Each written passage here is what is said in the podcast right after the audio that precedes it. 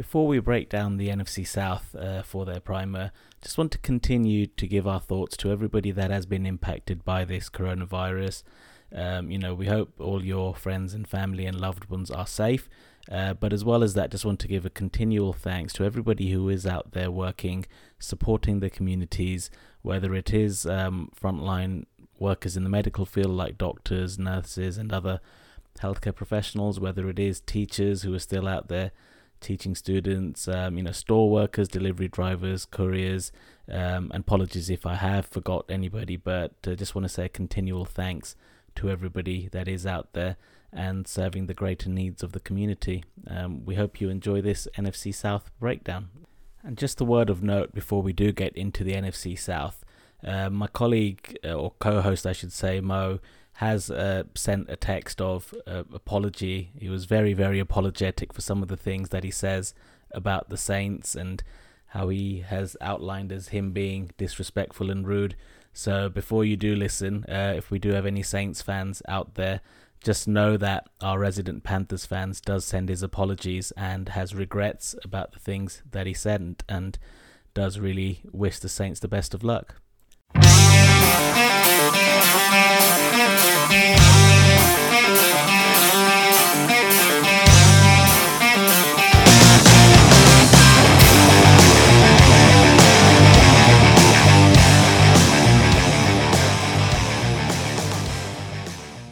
Ladies and gentlemen, boys and girls, and children of all ages, welcome to episode 10 of the Fumble Recovery Fantasy Football Podcast. Uh, can't believe we're quite at episode 10 already, but uh, this has been great breaking down all the teams and divisions. So, in episode 10, we will be uh, breaking down the NFC South, and this is a real treat. We've got a solid two hours of content here, but we've got some really, really great opinions coming your way uh, with a, a, big Falcons fan and a Georgia Bulldogs fan in Kaliko. We've got Pratik, who's a Carolina local, who's a big uh, Bucks fan. Uh, sorry, a big Panthers fan there. We've got uh, Jeffries, who's a lifelong Saints fan, very knowledgeable as well. And last but not least, very very blessed that we were able to get Carmen Vitali, who actually works for the Bucks as a staff writer on their website to give her breakdown on the uh, Tampa Bay Buccaneers. So, um, you know, hope you enjoy this episode. But before we do get started, just want to give a shout out to Regular Gonzalez for the song Chains, which is our intro music on the podcast. And particularly at this time, continue to say thanks to Natasha, newlywed wife of Chigs, who's been very supportive in allowing Chigs to uh, help with the podcast as he has, uh, especially as we said, we're doing all these uh, divisional uh, breakdowns and individual teams. And lastly, uh, just want to say a shout out to the NFL lads, who are a great community of um, American football fans in the UK. Uh, they have over 30,000 followers on Facebook, plenty of great giveaways uh, as well. So do find and follow them. That's the NFL lads. Right, let's get into the NFC South. Okay, next up in the NFC South, we have the uh, Atlanta Falcons, and representing the Falcons, we have Kaliko. Uh, Kaliko, thanks for joining. How are you doing? Uh, doing all right, man. Hope all is well on y'all side of the of the pond, if you will. Yeah, just just trying to keep safe with um, everything that's happening and not make unnecessary journeys and just uh, you know look after yourself and the families. Uh, and that's everywhere in the world at the moment. Yeah, pretty much. Like we were talking earlier, it's either going to have more babies or more divorces. Uh, it's gonna, it's gonna it, it, you either gonna figure out you couldn't stand your spouse, or it brings you closer together. As long as we don't get any coronavirus babies named after the coronavirus, we should be. Oh God, yeah. so you and Mo have to promise not to fight. Uh, Mo is a Panthers fan, and you're a Falcons fan, so I'm sure there's uh, no love lost there. ah, you know what? To be quite honest, the Falcons and the Panthers, it's it's more of a respect thing. If now, if he was a Saints fan, then yeah, we would have been all out by now. Yeah, I, I, I agree. I, I, think I think the mass. Uh, I think we all in a current agreement that we all hate the Saints. I think in our division. Yeah, pr- pretty much. Like that's the the one consensus amongst everybody. Like we try to give it to the Saints any any way we can. Yeah, I've heard Mo often refer to them as the Aints, and I think you take quite great pleasure in that, don't you, Oh. as well? Oh, of course, of course. But we we, we we we take it back even further. We make them say, "Go put the paper bags over your head," because they at, at one point they really did suck, and they really did have fans in the stands with paper bags.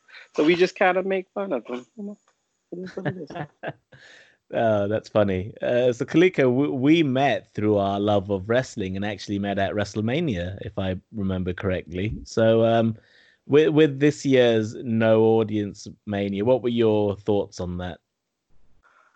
It it was better than what I thought it would be because I think everyone kind of sold it low because you know you see how they're doing all these recordings before Mania and you're like, oh my god, this is going to be the most boring thing ever, and then you see like Taker and AJ looks like a whole movie, and Taker reminded me of my granddad, you know, when he would give me a whooping and he would just talk smack the whole time while I'm getting a whooping. Um, that's what that reminded me of. But uh, overall, it was way better than what we thought. I mean, and that's all you could do now because that's pretty much the only thing that's really being live and new other than the news and the NFL draft, of course. But Yeah, which is fast, fast approaching, and uh, trying to speak to all 32 uh, teams or fans of their teams, I should say. Uh, so, uh, go on, Kaliko. Uh, how did you become a Falcons fan? What's your story with that? now this is going to be an awkward story because my mom and dad are Cowboy fans, which are Oh, you would think that I would have just jumped in with them, right? but I ran into this uh, player that I saw get drafted by the name of Deion Sanders. And when he was wanting to come to Atlanta, his bravado, the fact that he didn't want to play for no one else except Atlanta, the fact that he single handedly was carrying that team. And for one point, he was the man in the city. I mean, he was a hero, still is a hero in the city. And then, of course, you got my guy, Michael Vick, who is just, I think most people, and with the ESPN 30 for 30, Michael Vick was is still the city. Like it's it's funny how that works. Like Matt Ryan is a guy in the city and they respect him, but Michael Vick had more of a cultural impact in the city, especially with uh, uh, the booming hip hop scene that happened in Atlanta. And he's in music videos with local Atlanta rappers and so on and so forth. So it really ingratiated himself in the city, unlike any other athlete. and that, that that's great to see. And I, I think a lot of that's now happening in Baltimore with Lamar Jackson. Uh, I think he's becoming a real sort of cult hero there. Uh, very similar type player to uh, Michael Vick, just very. You can't take your eyes off him. You know, you Oh. never know what they're going to do. Uh, so I, I certainly uh, respect that love for uh, Sanders and Vick. So, um, and you're also a big Bulldogs fan as well, aren't you? Oh yes, go dogs. Oh man, don't don't don't get it started, man. I heard about your Penn State. I, I heard about the guy with Penn State, and I would argue with him. There's nothing like a SEC game on a Saturday, especially with two rivals that hate each other.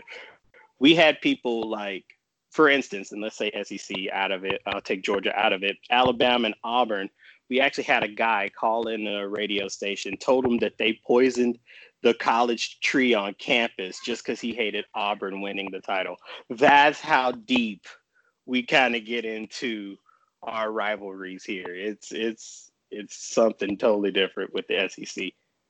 Wow. So I, I think the only way to really compare is by going to both games. So, um, you know, I'm sure when Jack listens back to this, he'll he'd love to have a debate with you. I mean, I'm not even going to knock on Penn State. Yes, it is. It is a. It's a. It's a. It's a big deal, but there's a reason the SEC gets a lot of players drafted. There's a reason the SEC gets a lot of publicity as far as national championships rankings, and some of it justifiable, some of it not. But it, it's just a a more physical conference, and that's where you see a lot of players getting like flocking over to the SEC because they know they'll get the exposure and they'll definitely get drafted. It's basically Alabama, Georgia, and a couple other schools. Yeah, that's uh that that is true. Actually, the stats don't lie on that. So just just uh, touching then on free agency, you must be delighted then that Todd Gurley is back home. We could say with with the Falcons. Yes, in a sense that he's a Georgia alum. I'm a little bit more concerned about how often how the offensive scheme fits, and, and, this is why I say this. When they hired Dirk Koetter, um, who was the former coach of Tampa Bay, what they did is they revamped the offense. They went from a a zone running scheme, which is what Sarkisian and Kyle Shanahan was running. They went from that to a power blocking scheme. So it changes how offensive linemen engage in opening a hole, you know, on the hole. And what happened is they spent their first two rounds on Lindstrom and Gary Garthy, Carey, sorry. And they both were hurt. And that's another big issue because Devonta Freeman was a better zone runner than a power runner. And then you get replace him with Gurley, who just left the Rams, which was a run, uh, a zone blocking scheme, which is basically movements, get the get the defense to move one way, and you shift your your offensive lineman another way. So now he's going to be put into this uh, this power blocking scheme, and it just depends on if the offensive line can stay healthy. And to give you a prime example of how that is, uh, everyone's kind of down on Gurley this year, obviously so because of the knee injury, but no one's really talking about Roger Saffold. And Roger Saffold was an ex Rams lineman who left the Rams because the, he couldn't get paid. But I'll give you a hint of the team he went to that actually made a difference for that player. And it happens to be the team with Ryan Tannehill as quarterback. So they he went to Tennessee. Tennessee gets Roger Saffold, and they already had a good guard in Taylor Lewan. And that makes Derrick Henry even more unstoppable because they have two really good run blocking guards, if that makes sense. So it's it's also with the player, but it's also you have to look at the scheme and how the coaches fit in the scheme. So Gurley's going to be interesting to see if he can fit into a, a, a power block scheme. But honestly, the line needs to get healthy enough for that to even come to fruition. Yeah, and as as somebody who eh, doesn't follow the Falcons intently, but has been seeing what's been happening, what's with all the injuries the last few seasons? It's like you've got disproportionately more than most other teams. It seems like.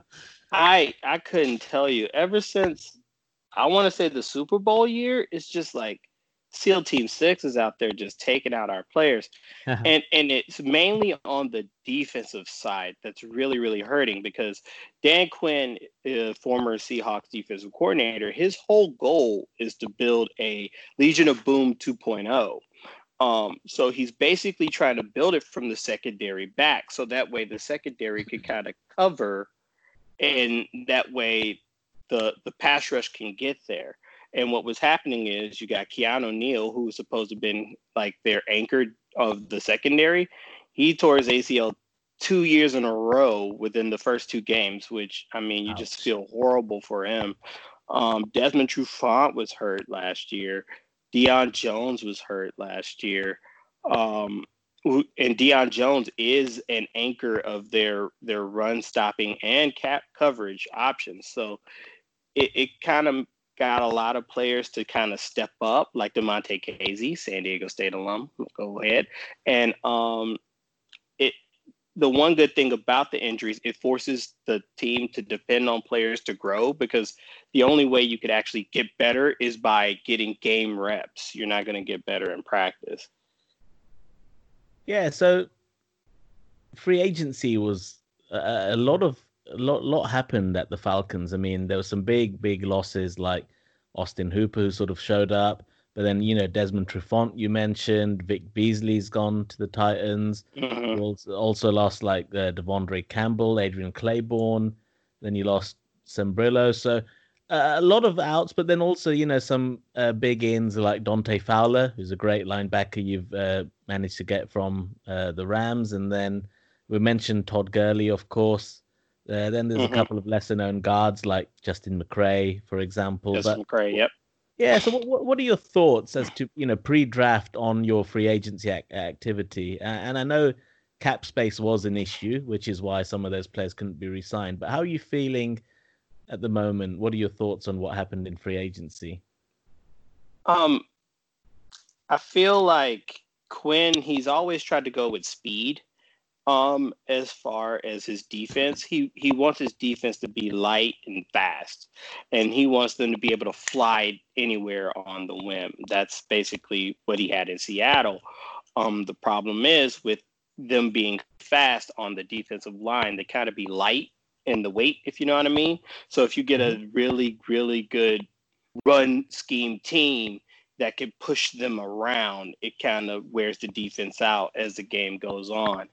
Um, me personally, Dante Fowler, I think is a good pickup because uh, they do need someone who can come and rush the passer because that's one of their main Achilles heels. It was getting to the passer, which if they couldn't get to the to the quarterback, that makes their corners look bad. You see, so it's a chain reaction. If they can't get to the to the quarterback, the corners can only cover for so long. Uh, so it it's kind of like a, a, chain reaction, if you will. And um, as far as Trufant leaving, I think that was a salary cap issue. Um, and they must really trust Isaiah Oliver to let Trufant go because Trufant, you could make the argument even when he was hurt.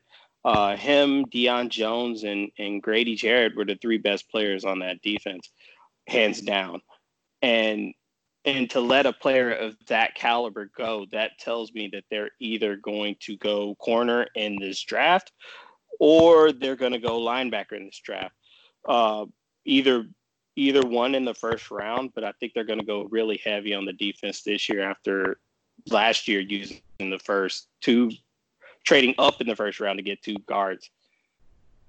Yeah, and it's interesting because um, for so long last year it looked like the Falcons would have a top five or top seven sort of pick. And you actually ended the season quite well. I think you went one and four in your last five games, or one and three in the last four.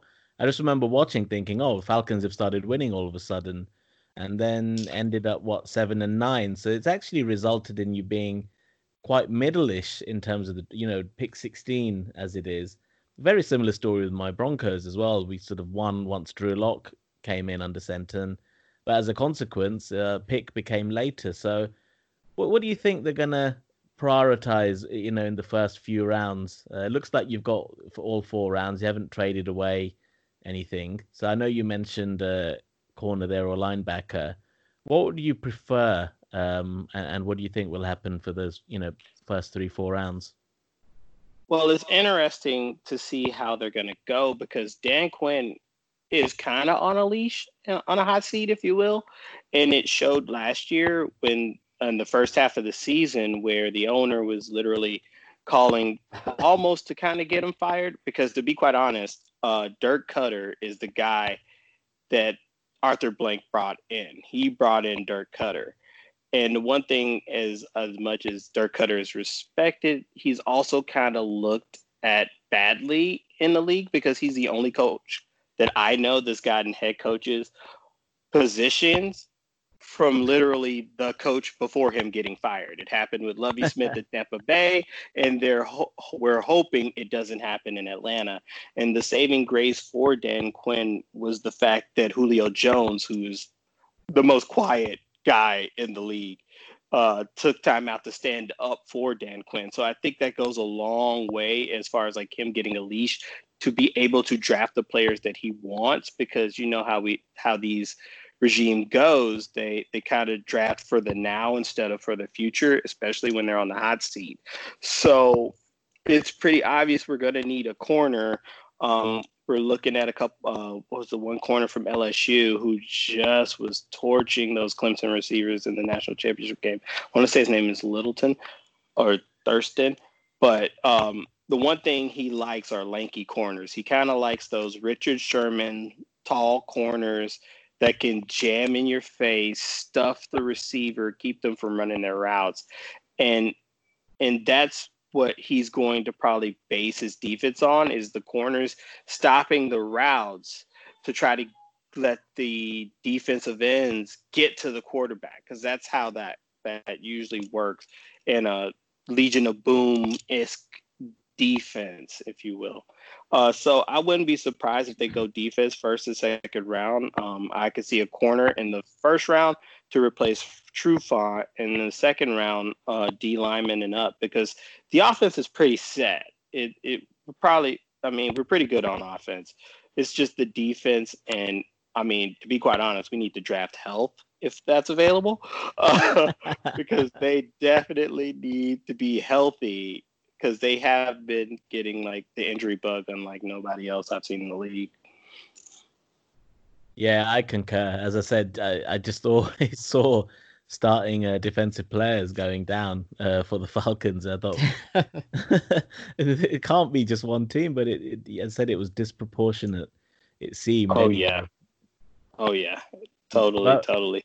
Mo, any sympathy as a Panthers fan for the uh, Falcons injury?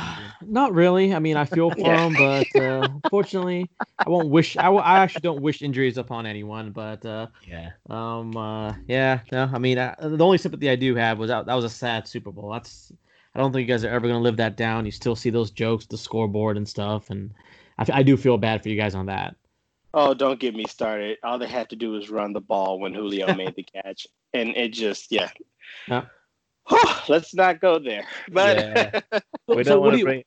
what you what do you think about uh, uh, them losing Dante Freeman there over Gurley? Um, it's it's bittersweet because Devonta Freeman, through I mean he's a, a physical back where he he takes the punishment. Um, the punishment takes a toll. They rent to a new scheme he didn't really adjust to the power scheme as much as I thought he would have. Um, he has some good games here and there. Um, it sucks that he leaves. It's good for Gurley to come home, gets more tickets for the fans because he's a Georgia alum and Athens is only 70 miles away. So you can totally see the people coming from Athens to Atlanta. Uh, but I'm more worried about how he fits in the scheme as well uh, because Dirk Koetter, he him in this power blocking scheme, it works with certain backs and certain linemen. And Todd Gurley, he's worked in a power system before in Georgia, uh, but I felt like he really fitted well in a zone run scheme where he's able to use his speed and his elusiveness more so than him getting physical. And that's where I'm more Nap to be skeptical about it, if you will, as a Falcons fan. Yeah, no, makes sense. And then you do you see any um uh, wide receiver sleeper wide receivers popping up there? You know, you you know you, you're solid on Julio and Ridley. Um, any of these other you know fantasy for on fantasy standpoint, do you see anyone else making a jump? Two names that pop up. Well, three names is going to pop up in the receiver receiving game for me. Um, Hayden Hurst, and and everyone's going to go, well, he was a bust in in in Baltimore. But the one thing Dirk Koetter does depend on in his offensive scheme is tight ends. He he, he loves blocking. tight ends. It, yeah. Not only for blocking, but for pass catching.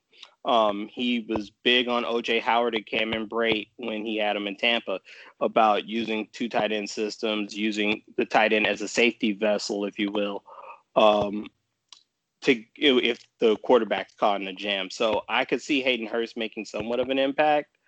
Um, another name is Russell Gage. Now everyone's going to say, "Who? Russell Gage?" Now, Russell Gage, with the injuries that were happening to Julio here and there and Calvin Ridley, um, he got a lot of trust out of Matt Ryan last year, and it showed because he got more snaps, he got more play, and there are a couple plays. And me, I play daily, so I pick these players, so I could see how, you know, how the quarterback deals with trusting a receiver.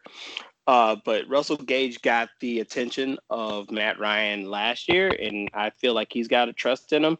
Um, my only drawback with it is they just signed Laquan Treadwell, so it could be a battle for that slot receiver spot. Um, so we'll see how that goes, and I'm I think they're hoping that Russell Gage becomes a guy because he's a speedy, shifty, small receiver that they really need. Of course, Ridley's going to get his, and he came in to his own kind of last year. His only problem is he doesn't do really well on on road games that are not in domes. So it's mm. it's weird how he in it's funny because he went to Alabama. You would think outdoors they're playing pure grass, and but it just hasn't translated yet on the road. But at home, he's pretty good. Um, those are the three that I would say stick out for or look out for in fantasy. But there is a rumor that has been hanging out here, and I read it and I had to make sure I wasn't tripping on it.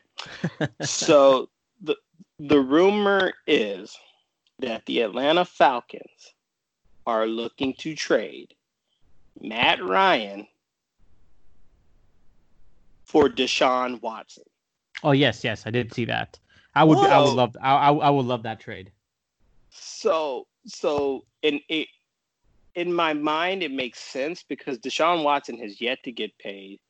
Matt Ryan has is already under contract, and his contract is pretty team friendly. Um, I think Deshaun Watson. Moves, that that would be the most Bill O'Brien. yes, yes no, they had the per- they had the perfect GM to make this move. Yes, it, would be, but it also kind and the only reason I say it kind of makes sense because Deshaun Watson is from Atlanta, um, and this is how deep he's into Atlanta. The minor the minority owner uh, Warrick Dunn, he does a project uh, called uh, Homes for Humanities. One of the homes that he gave to was Deshaun Watson his mother. So this is how deep ingrained Deshaun Watson is in Atlanta. Um, that's the only way I would see it happening because he's already a hometown kid. Um, he's on a rookie deal. You could kind of max him out. You already got Julio signed. You Ridley's under a rookie deal.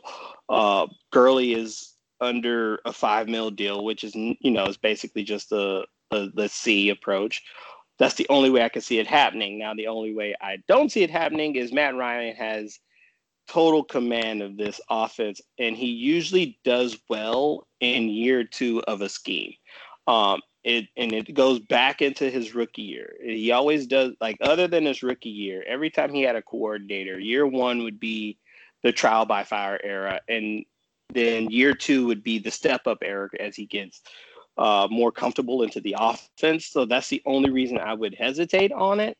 Um, plus, when you're looking at the the schedule that they're going to have, it's not going to be as daunting as it was last year. Uh, so they might Dan Quinn might not do that just to take a chance and keep his job, if you will, because the players love him. He's a player's coach. They play for him, and it showed in the second half of the season. It's just a matter if if that happens, that the people be... in Atlanta. There's going to be two types of people in Atlanta. There's Atlanta and then Georgia. We always say this: when you're in Atlanta, you're in Atlanta. When you leave Georgia, or you leave Atlanta, rather, you're in Georgia. So if you're in Atlanta, all my brothers and sisters in Atlanta will be they'll be the most pro-black football team you ever seen in your life. but I don't see it happening.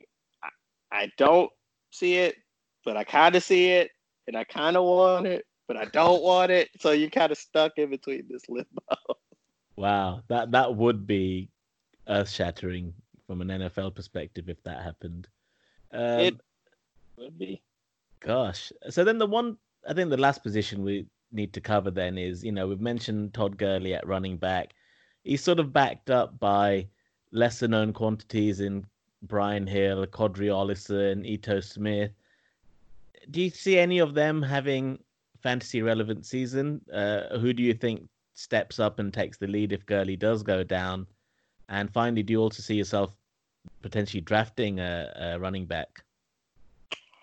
Uh, Qadree Ollison is a really big back, and they usually use him for goal line situations um, because he's he's really tall, very tall and very big for a running back. So he's more the pounding guy.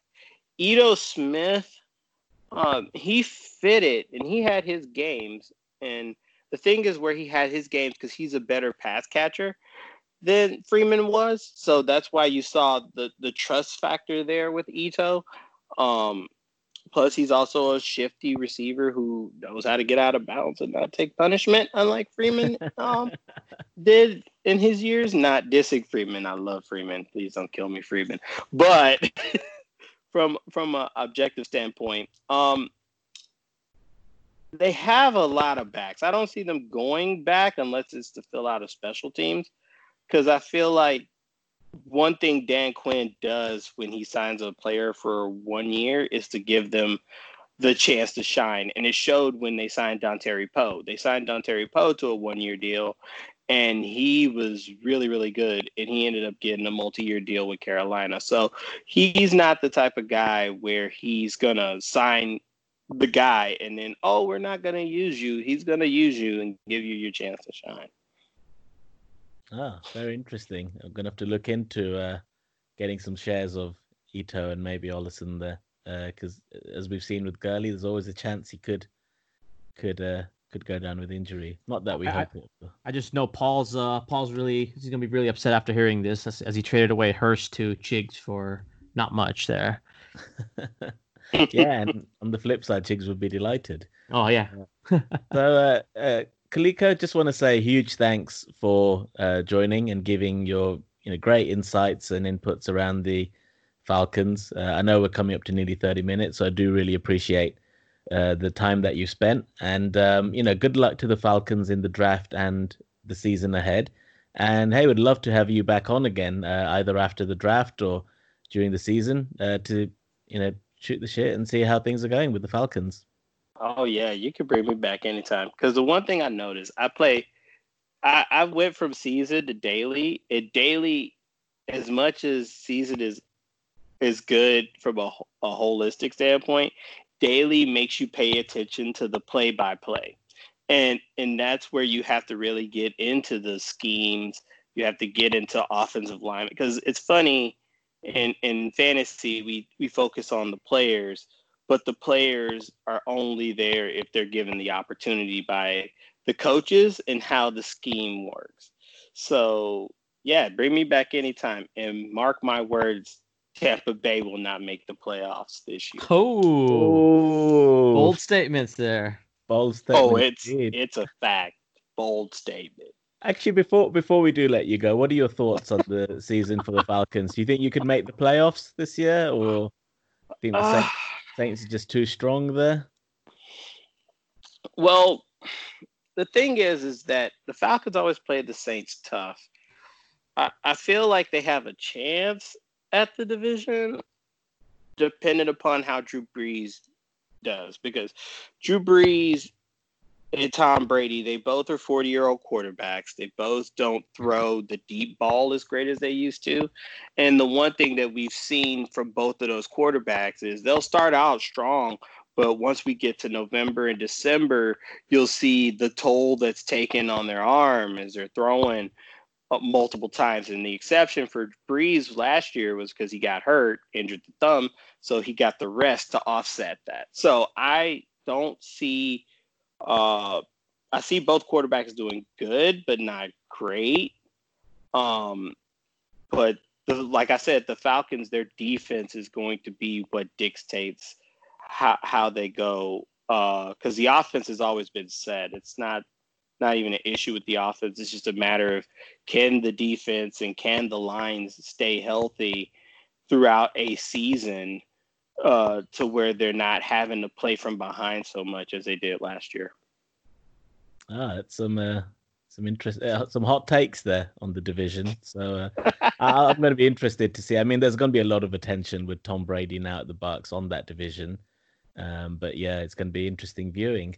And uh, yeah, if you're a, if you're a daily player, then um, we do run a uh, me and my friends do run a uh, weekly sort of just five bucks competition. So if you're interested in joining that, then I'll um, talk to you offline about that. I'm in. wow, I didn't need convincing at all. But no, Kaliko, this has been fantastic. Really appreciate the inputs and uh, good luck to the Falcons. We'll speak soon. Oh yeah. and no no luck to the Panthers. All right, thank you. a tank for Trevor. Cheers, appreciate it.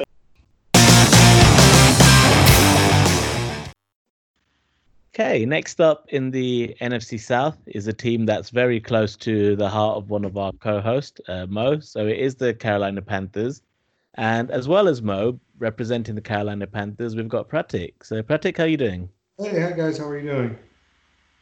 Very good, thanks. Very good. Thank you for joining us on this. Thank you. So, Thank um, you for you're- So you're a Panthers fan. Um, so how, how did you and Mo get to meet, and how did your fandom for the Panthers start then?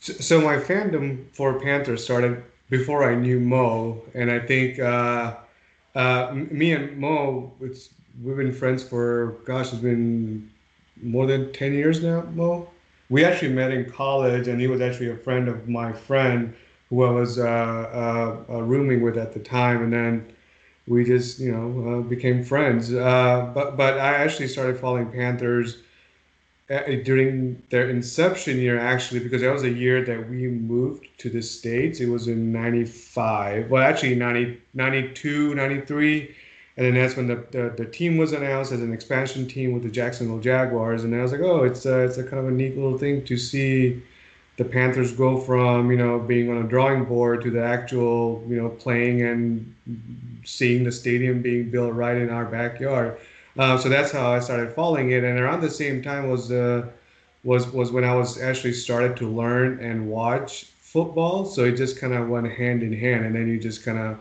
stuck by them. And then you know, obviously, it being a local team, you you kind of are kind of surrounded by the same type of um, same type of uh, fans, and you see you know uh, Panther stuff everywhere, and it's being talked in the news and all that. So it, it, it wasn't so much as a choice; it was more as a you know you know this is a team I grew up watching um, and learning how to how, you know how the game was played, uh, being new in the country at the time.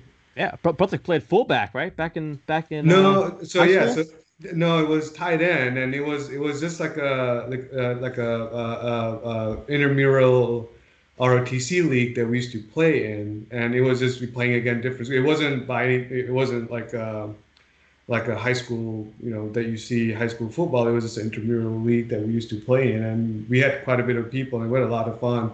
So then it just kind of went on from then. All the players that we used to play with, they're all Panthers fan, you know, locally. I think we used to play um, in around like I think it was a 75 mile area. So we used to play with lot, lots of different teams throughout the year. Um, but obviously nowhere at the same caliber as you know your normal high school teams were. yeah. Oh, that's so, good to know. Appreciate yeah, the um, yeah.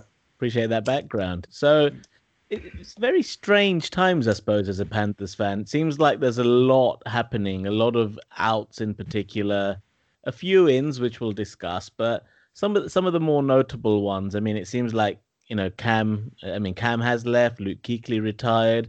Greg Olsen's moved to the Seahawks, and then some of your other players either were traded or left in free agency. So like James Bradberry is one springs to mind, and then Gerald McCoy at the Cowboys. So you know, moving to the same division.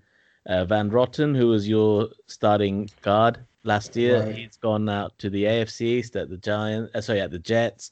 Yeah. Uh, but then there were some big signings as well. There were Teddy Bridgewater, who looks like he's going to be your starting QB for future years. Uh, Yeah. Robbie Anderson to Yeah. add um, some good experience to your receiving core. Yes. So, what, what's your views on sort of where the Panthers are just at this moment, uh, and and your thoughts on free agency and what's happened in the last few months? So, so you know, just just to piggyback on your point, you know, this offseason was very interesting for us with the release of Newton, Olsen leaving for Seattle, still in the NFC.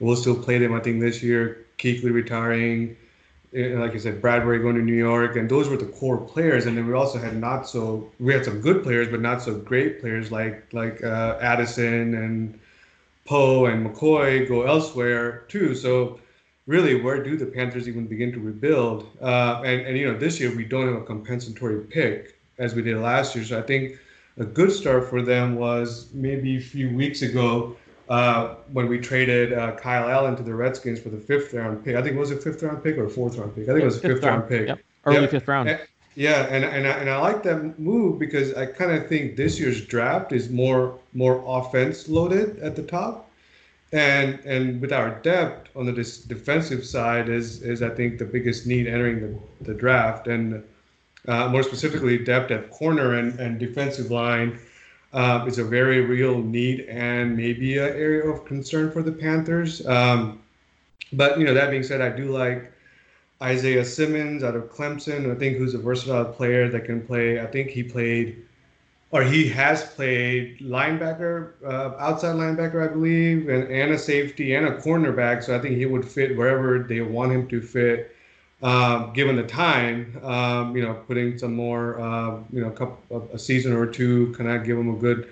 Uh, shadow person um, in terms of at the Panthers, kind of give him a, a, a mentor. I think he could develop nicely to either filling Kuechly's shoes or even Keek, or Bradberry's shoes. And you know, Xavier McKinney is another guy that I think I I think would be a good addition. But you know, um, you know, NFC South is going to be tough. You know, outside of the Panthers, NFC South is going to be a monster this year. Um, and I mean, if you think about it, we're going to play Brady twice. Uh, Tampa Bay already has a couple of good receivers. You know, Mike Evans. So that's going to be a tough matchup. Atlanta, you know, they got Gurley and Hurst. Um, and Saints, well, you know, Saints are always an issue for the Panthers when they play. Um, uh, we refer we refer to them as the Aints, sir. Aints, yeah, you know, better. yeah. Um. Uh, so just, I, I, guess the base, the main thing though. What do you think of the QB? You think uh, Teddy Bridgewater is going to be the good starter here? I, I think he's going to be a good starter. I think given the choices that we had this year, I think he's probably the best option that we could get. Uh, obviously, the second best would be to keep Cam, but you know, I'm sure he's going to play somewhere. But you see, there's not uh, an immediate need for him with any other teams. Otherwise, you know, they would be calling and he wouldn't be posting uh, his workout uh, stories on Instagram, right? So, um, but I think that Teddy Bridgewater was as good as, and I think we got him at a pretty decent price. Uh, yeah, 20, 21 million, yeah, about the same price we paid. About the Cam. same, uh, but but you also get the youth with it, right? And Cam was constantly hurt last two years, um, and he's kind of proved himself just kind of coming in. I'm talking about Bridgewater has kind of proved himself to to, to operate at a high level.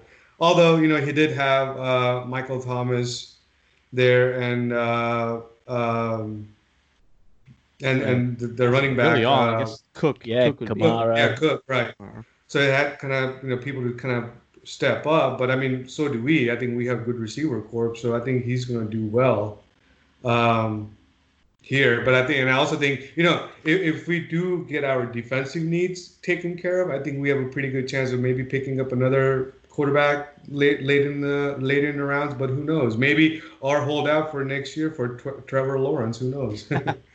I, so, I, I, I've been preaching that if, if we if we start off terribly, I think we need to just tank for Trevor. Um, yeah.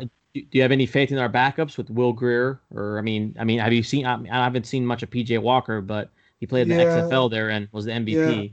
Yeah. I, you know, PJ Walker, uh, he probably has a dazzle factor. I think. if you, you know, Will Grier, I think we, we saw him play last year. wasn't wasn't terrible, but he wasn't good either. So. Um, I, I just hope it, it doesn't come down to Will Grier. um, so, so, how do you like uh, how you like uh, CMC's uh, signing though the contract section we just got? You know that was going to happen, but the fact that for a while it kind of concerned me because it as as far as contracts go, you never know. You know, it wasn't a slam dunk because he would have like, well, he didn't come out and say, well, you know, Carolina's where I want to be. I'm in my final contract here. This is where I want to end up playing. I mean, none of that. I mean, he's not. He's, he's not going to go out and talk to the, the press about it. But still, and I was like, well, maybe they're hitting a snag with the negotiations and stuff. So it was kind of nice uh, to have that done, and and so they can kind of you know get back to rebuilding our our uh, our depth charts, right? So that's one less issue that we would have to do. I mean, can you imagine for whatever reason they couldn't come up with an agreement, they would franchise tag him, and we have a you'd have a one unhappy running back, right? I mean, I don't think we've used our franchise tag this year. Uh, no, I don't. Yeah, know, so, yeah, I don't think we have anyone to use it on. Yeah, I don't think we have anyone to use it, right? Uh, but but if they didn't come to agreement with CMC, they would have, right? So um, he was uh, still he was still under contract this. Oh, he was year. still um, a, a, full a fourth year of his rookie contract, right? or fifth year, right? This is fourth, so we we, Fourth, we still had we could have still used the fifth one elective, but I think we just went ahead and signed him early, which Yeah. is ideal. Just Yeah. kind of ta just kind of lock them up.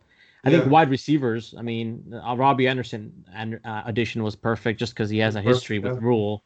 Yeah, and I mean it's kind of more exciting to see what kind of what kind of offense these guys come up with, right? So, um, I mean it's it's just a wild card. I mean we don't know what kind of players he's going to come in, and you know people people that have played for Rhule, I think they're kind of more excited having him paired up with CMC, and they're just like you know giddy up. You're going to have a lot of you're going to have a lot of touches, and and you're going to have offensive schemes that.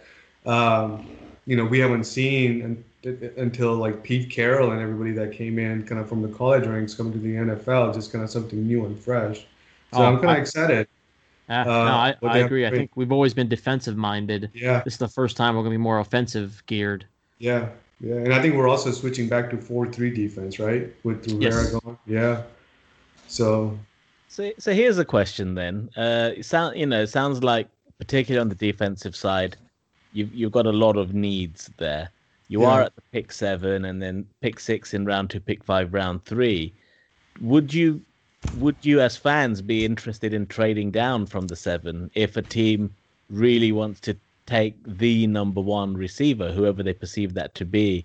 Say a CeeDee Lamb. So if a team really wants to move up, um, and and snag CeeDee Lamb, do you think you'd be happy about the Panthers, you know, getting more draft capital and moving down?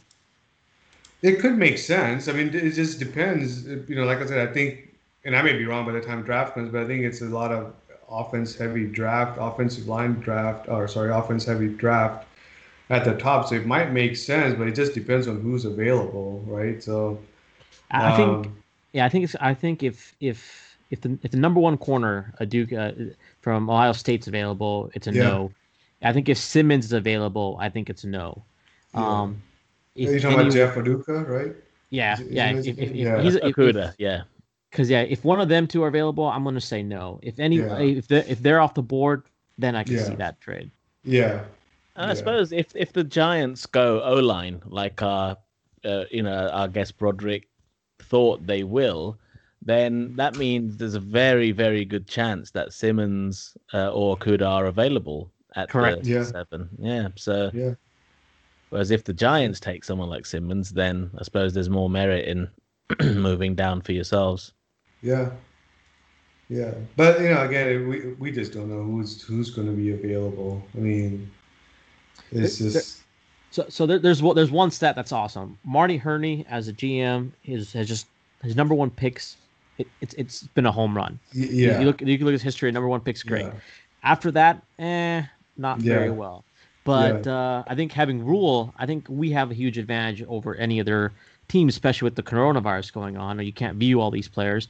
Well, You know, we got two head, co- we got three head uh, uh, coaches. Well, head uh, a head coach, an offensive coach, and a defensive coach are coming in here with the vast knowledge of how the college players operate and so not. So I think they have.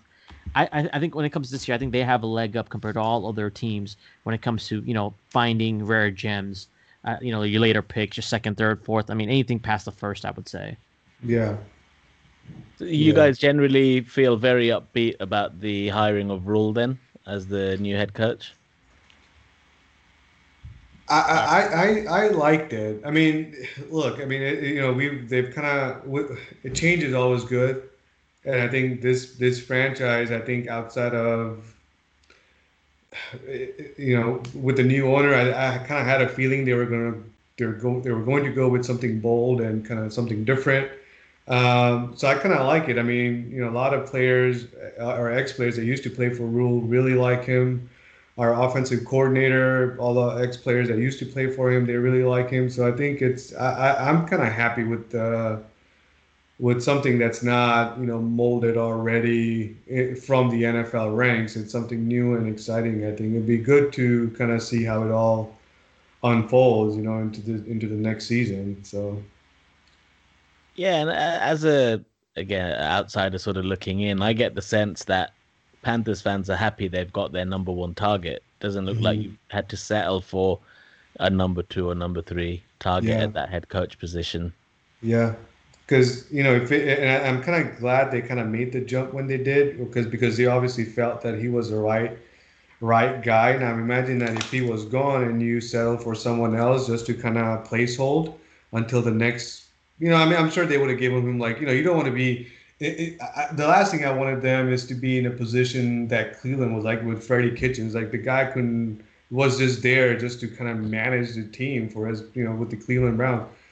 It's it, it, it didn't work out well. I mean, it's kind of you know I, am sure from a morale standpoint that the team doesn't like it, and then the fans obviously are not going to like it. So I'm glad they jumped in, and if they that they felt this was the right guy, and you know they went out all after him. I think he got a six year contract, I believe, right? Seven, seven, seven. Yeah. yeah. Oh, the, so the best the best thing was he had a he had a meeting with the Giants scheduled the next day. Right. And uh, they, they they didn't leave with uh they didn't leave the meeting until they signed until he signed and he agreed to terms yeah. with us. So that's that's why I was kind of uh, taking a jab at our Giants guest. Yeah.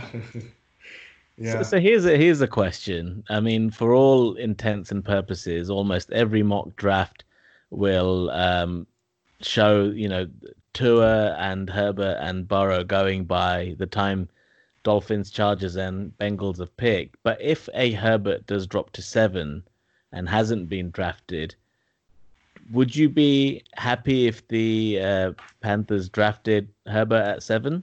Or do you think there's just far greater other needs out there? Yeah, I, I know. I, I don't. I, I don't know. I mean, I think that you're right. I mean, there's a far better need uh, out there for us to address. I mean, think about it. You know, NFC South is going to be a pass happy division, right? So I'm thinking the Panthers will need probably to play a lot of nickel defenses. So I think, and and we're kind of thin on that right now. So, you know, regardless of where your Whitehead that we just acquired or Thompson play, their middle or outside linebacker, we're going to have a pretty big need in the on, on, on getting a good solid secondary going, right? So uh, defensive backs going. So I don't know if that would be a good. I don't think that would be a good. Uh, I think they would just address what's available and then not like what they would have liked to have if if everything were great, right? um, I, so I, I, agree. I mean, I, I, think just signing Bridgewater just cleared that up for them. Yeah. they didn't have Bridgewater, I think it may have been on the table. But after signing Bridgewater, they're like, all right, we, we, we now we have time. Now we have the ability to address the other needs that we need. Yeah. Okay, so then looking ahead, then from a, I mean, a pre-draft, of course, but from a fantasy perspective, um, QB, I think we've discussed in detail with Bridgewater, backed up by Walker and Grier. Um, I mean, you've got arguably the best running back in in all of football in CMC, but who who else would if, who else would you be looking to add from a depth perspective on that running back um, core that you have? I can see you've got Reggie Bonnafon and Mike Davis, Marcus Murphy, who was maybe had a bit at the Bills. Is there anyone of note worth adding as a stash? Would you say? I don't know. I think I think uh, I'm gonna have to put my money on Reggie Bonnafon. I think he had a glimmer of explosive plays last year. Uh, but I mean, come on, you know, we got to be honest. Like people can't, people people are not gonna just say, oh, you know, devote all the attention to, or they they will likely devote all the attention to to Christian McCaffrey. He's getting you know 100% of the the snaps from the backfield, right? So, but I think Reggie Bonnafon has has a pretty good chance. Um, and he, he's a little bit more fresher than the other guys, so I kind of like him. But I think other than that, um, I think our depth chart on that looks okay to me. Yeah, I, I agree. Hey, um, uh, for the record, there, Amir, I got I got Reggie Bonnafon in Dynasty. If you if you wanna if you want some equity in him, um, he's always up for trade. But uh, he's I think he's he's he's a secure back, and maybe Scarlett might be might be there for the goal line here and there. But I think I think the style and the offense, the way they're going to create for Christian McCaffrey, I think there's only one other running back that can duplicate it, and that would be Reggie Bonnafon at this point. Okay, so if you drop him, Mo, just give me a nod so I know oh, to. Oh, uh, he's, he's gonna my, have to be uh, traded, sir. I'm gonna need some trade trade uh trade capital for him, maybe a future pick or something. I think you need to keep on dreaming. And then uh, outside of the three receivers we've discussed, so Samuel, DJ Moore, and Robbie Anderson, anyone you think could show up? I can see you've got Kirkwood in from the Saints, who again yeah. had the odd game, but nothing. Pharoh Cooper, I really see as a return specialist as he was with the Rams. But anyone of note you think keep an eye on? No, I think again, you know, same same position, same same view. I think as the running backs, I think we're good on on that side. Uh, you know, if things go south, they can always uh, bring back uh, Burson, right? yeah. yeah. But no, I mean, you know, all joking aside, I think we're we're fine on the on the receiver side too. I don't. Uh, I mean, you know, at, at, at, we we do have a lot of talent. You know, as a receiver one, receiver two uh, so I think anybody that comes in after that, I think he'll just be more of a situational guy. So I think those those are I, I think those are fine right now. Um, I, I um, as long as they stay healthy. Maybe Seth Roberts might have some fantasy value. Besides him, I don't think anybody really. Yeah. Yeah, I would have thought the same. And then, I mean, it's really strange not seeing Greg Olsen on your roster at tight end. Yeah. But you know, as fans, do you think that Ian Thomas is ready to step up, or do you think there's somebody else in that tight end room that's going to get more of the snaps? I think he's ready. I think he's ready. I mean, he's kind of had, a, you know, he's kind of played under uh, Greg Olsen for several years now. I think he's ready. I think he knows the offense the best. He's not as as as uh, he's he's much bigger, I think, than Olsen is. So you know he may not be as quick and agile as Olsen was, but he does have good hands. And I mean, you know, he's you know after you saw him, you know, after the catch, he kind of runs. You, you think you you're watching, you know, slow mo. But I mean, he, he, does run. I mean, he has good hands, and that's kind of what we need on the on the tight end side, right? So as long as the catch factor is there with the with the, with you know he's not dropping passes and stuff, which he hasn't, and he kind of he knows he's not going to get open like Olsen used to, right? So, but I, I, think he has he has the ability to do so, and I think the more snaps he'll get, I think the better he's going to get going forward. I'm I'm gonna I'm gonna I'm gonna I'm gonna beg to disagree with him on this one. Um, I, I don't think he made the jump. I don't think he's going to make the jump, and I'm not going to tell you on this podcast who the player I think is going to step up as a tight end because he's available as a free agent in our league. So um, uh, yeah, we're gonna, we're gonna we're gonna mum's the word on that one, sir. Uh, I'm assuming it's Seth DeValve, but uh, I don't know. I mean, it could be, it could may not be. You're supposed to be giving insights to the listeners, Mo, not closely guarding your. Oh, we have to. Uh, we're, we're going to closely guard this till the season uh, free agency opens back up, sir. Uh, honestly, I think we may even end up drafting a tight end or two, um, even though it's a terrible draft class for tight ends. Um, I, I think we have a major problem in that position at the moment. That's interesting. Okay, well, um, Pratik, just want to say big thanks for joining and giving us your insights. Uh, you know, it's been very interesting hearing it from a, a long, long-term fan as yourself. And uh, yeah, good luck with the draft, whatever happens, and good luck with the well, maybe not this season, maybe the season after, but whatever project you're building. I'm very excited to see what you're going to do with Rhule as head coach. That's for sure. Yeah. So, uh, yeah, but just again, you know, appreciate you uh, appreciate you being on, and would love to have you on again um, post draft or during the season uh, at some point in the future. Sure, sounds good. Thanks, guys. I appreciate it. Nice. Keep okay. keep pounding. I keep pounding. see you guys. Cheers. Bye. Okay, so next up in the NFC South, we have the very powerful New Orleans Saints. Representing the Saints, we have Jeffries. So, Jeffries, how are you doing? I am not doing too badly, all things considered. Obviously, with times as they are, um, but uh, obviously looking forward to some sort of sporting action, even if it is uh, a new season. But yeah, the draft gives us something to look forward to at least.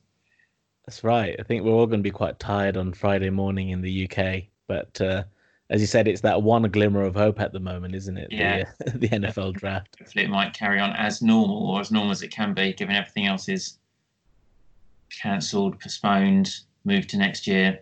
So we'll see. Obviously, still a danger of a curtailed season, but fingers crossed.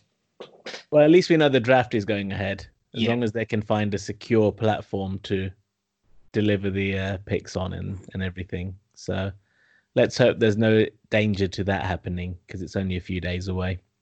of course, I'm assuming they're doing their best to make sure. You can never guarantee with these things, obviously, but uh, there's been talk they'll be allowed. You know, obviously they'll make allowances for any technical issues.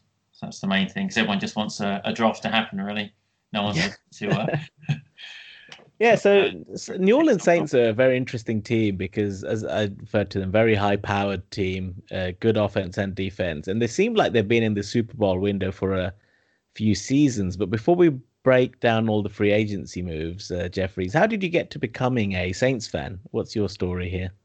Well, um, basically, um, as as I think with most people, there's the, my first thought was to um, when you're getting to sort of um, American football, um, if you if you'll excuse me having the word American on there, you sort of get into it. You watch a few teams, but you don't really know what's going on. So again, first thought was to draw that, as other people have done before, that straight line. What's my nearest team? Um, but then um, for what for, for no particularly good reason, the sort of Premier League team I follow is Everton, despite you know growing up in Kent. Uh, so the closest team thing doesn't really work there. Um, but I have been to uh, New Orleans or or New Orleans, as I should probably pronounce it, as they would over there. Um, great city, um, really good vibe and outlook. You know, great music, great social. So why not support the team? Basically, I've been out there. Let's support the Saints. Yeah, I've, I've been I've been New Orleans a couple of times. It's just a very very lively city, and the stadium is fantastic. Just full of atmosphere, very much like a carnival type atmosphere, almost as if like the Mardi Gras is in the stadium. So I I absolutely loved the uh, fan base when I was in uh, New Orleans and went to watch their game. So um, yeah, that's as good a reason as any, I suppose. Um, Yeah, so- unfortunately, I, I've I've not been not been to the Superdome. Unfortunately, when I, when I did my two weeks out there, I managed to uh, I managed to pick the first weekend they were home. But I'm, I, you know, you don't do your homework because obviously it wasn't the main reason for going out there. But they had the Thursday night game that week, um, so I thought I can watch them on the Sunday. They had the Thursday night game, so I couldn't watch that game. And then unfortunately, I moved on to. Uh, um, to Florida for my second week when I was on that holiday. So unfortunately, I've not had a the the option to see them there yet, but I'm hoping to do so soon. And obviously, as you say, a trip to New Orleans is always worth it, football or not. So hopefully, Oh, that'll yeah. uh, in the near future. it's it's a city that you're gonna have fun all year round, regardless of what's happening. Yeah. Oh, and obviously, I'd love to do Mardi Gras, but uh, that's that's super busy. But uh, yeah, Yeah, I did. Um, you, you lose a couple of years off your life. if you do- I, I went to Mardi Gras in New Orleans the year uh, the Aints won the Super Bowl. So uh, yeah, that was a that was a rough five days. yeah. I think Mo, you mispronounced the Saints there. Just Oh wanted no, to no, clarify. no, no. I'm, I'm, I was, I was, uh, I was, I was clear cut there. Yeah, I think everyone by now knows you're a Panthers fan. Um, Yeah. so cl- clearly a bit of a dislike going on there. So the, the Saints, or as Mo says, the Aints, were very busy in free agency. I think they're trying to make the most of this window that they have left with Drew Brees to try and win, you know, him one more Super Bowl. So, uh, Jeffries, what were your thoughts on the free agency moves? So just touch on some of the big ones. Um, I mean, Teddy Bridgewater was let go, but Taysom Hill has signed a first round tender. So it looks like he is the backup now and maybe even the incumbent. Who knows? Uh, outside of that, you brought in some veteran help in Malcolm Jenkins, who's a very capable corner and more importantly, a leader. If you've watched any of the Eagles all or nothing, he was, you know, a real sort of leader of men there. And I think that could be great for the the culture at the Saints. Emmanuel Sanders, again, fairly old in the position, but very experienced, a Super Bowl winner himself. Then there were a few other smaller moves, like uh, you know, re-signing Andrus Peat at guard, uh, which was big for you, and protecting Drew Brees, of course. Um, getting in, uh, you know, keeping, I should say, the likes of PJ Williams, Justin Hardy. But without going into too much detail on individuals, what were your thoughts on the free agency and how the Saints have done? Um, I thought they've done um, quite well. To be fair, I mean, it's, it's it's nothing, as you say, there's nothing earth-shattering there, or you know, sort of game-changing. Um, but they've sort of plugged maybe not some holes, but they've definitely sort of strengthened where they can. Um, as you say, there's a lot of maybe experience there, um, which you possibly need. Um, the sorry, oming a lot there. As you say, the uh, the guard's good, Peat, because I think this is a key this season, as you say, is about obviously getting the Saints the Super Bowl, but maybe Drew Brees the uh, another ring. So I think that's what we're going to be looking for. Use him. That's why I think you know, like Emmanuel Sanders, um, a bit older, but then you know, so is Drew Brees. His style isn't. He's not looking for the 50-yard passes down the field. He's very good at the sort of 20, 30, even like 10 yards. He'll find the little gap in the defence. So someone like Sanders should hopefully exploit that.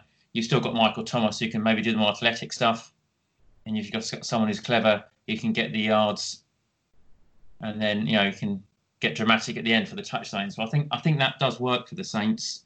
Um, as you say, Taysom Hill. Well, it's it's possibly that he's got to be seeing an opportunity there. Obviously, Teddy Bridgewater's gone.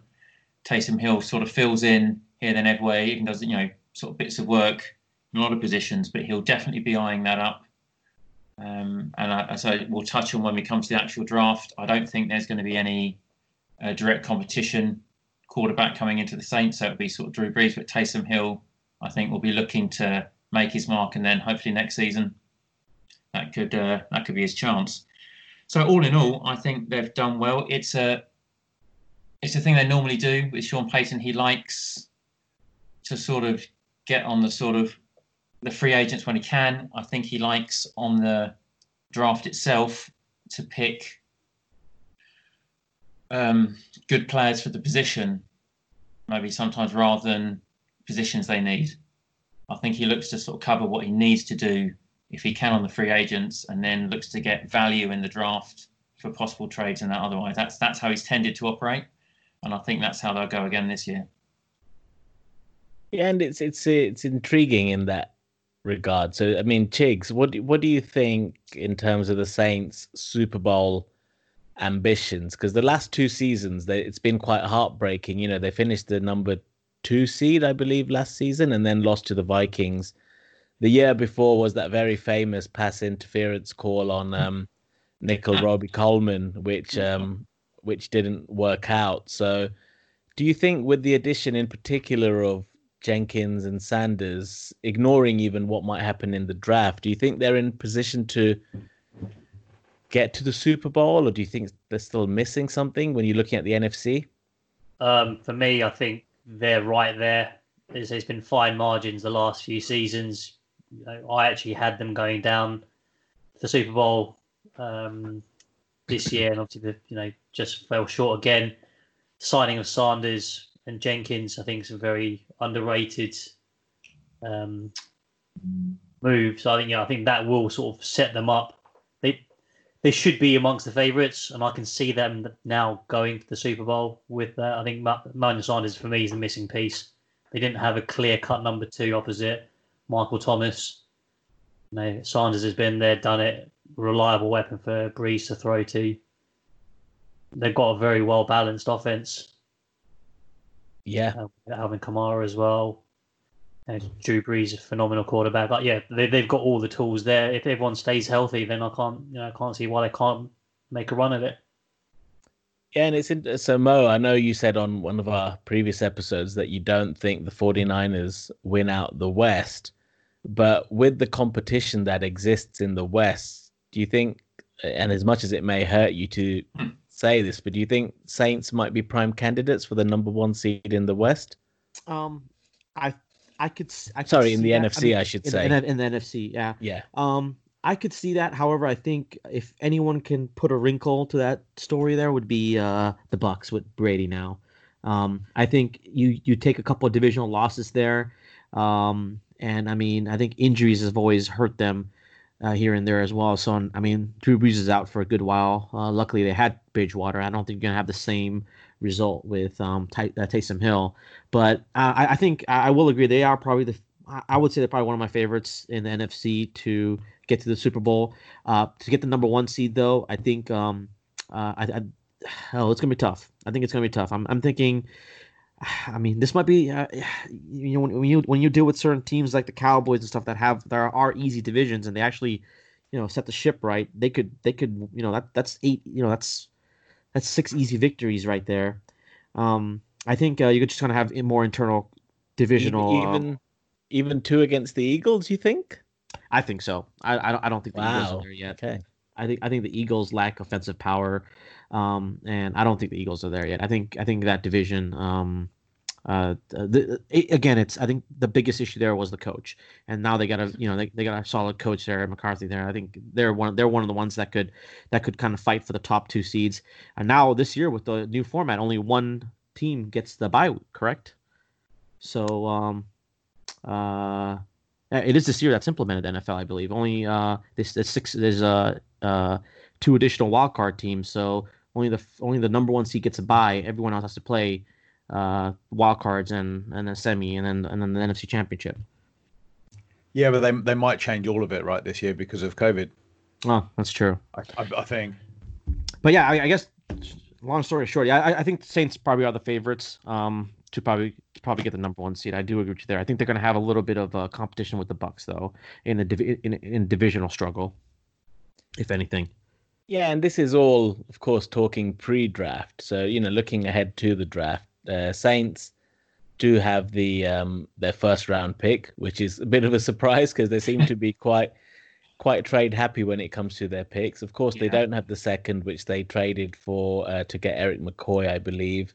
Yeah. But uh, you know, outside of that, I think you've got five picks in total, so one, three, uh, four, five, uh, and six. So, what do you think the biggest needs then are, Jeffries, for the Saints to really um, make themselves the number one in the NFC out there? Well, that's that's the key choice. I think it comes down to, and this is from what Payton said. I think it's there's there's there's talk of a linebacker. Okay, so I I think that will be the first pick. Um, they'll take. I think they'll take a linebacker. However, I think they'll also be looking for a wide receiver. Um, I just think at 24th for their first round pick, I, I, I just don't think there'll be someone they'll want to take there. But but you never know. That's the way the draft works. And you know, there's still possibly deals to be done if they can get if it comes through to them, or maybe they can trade up. I think there might be a, a wide receiver in there, and then they'll that's that's basically how they go on the on the offense, basically with um, obviously just the, just the passing game. They'll have the depth there, um, but it's, it's where they they come through. So it's whether they're going to. I mean, obviously, I assume CeeDee Lamb's Lamb's gone. They might get Diuk if he comes up. I think that it will be tempting. Um, I just don't see. I don't see them lasting down that that long. So I think I think it's a linebacker their first pick. Um, yeah, it would be a very Saints thing to do to trade away the pick 24 and next year's first to move up to get the top receiver, for example. They're a team yeah. that surprises on draft day, like they did. They, they, they can do. So I think there might be a slight bit of going bananas for this year. I think that's it's a possibility. They might just sort of go all in, as it were, on this season.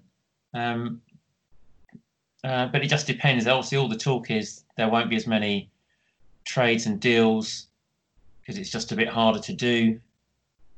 People are just a bit worried about it, you know, on the day whether you can get those switches out because obviously people like to do the trades once they know what's gone ahead. There's no point trading if the person they're going to trade for has already gone.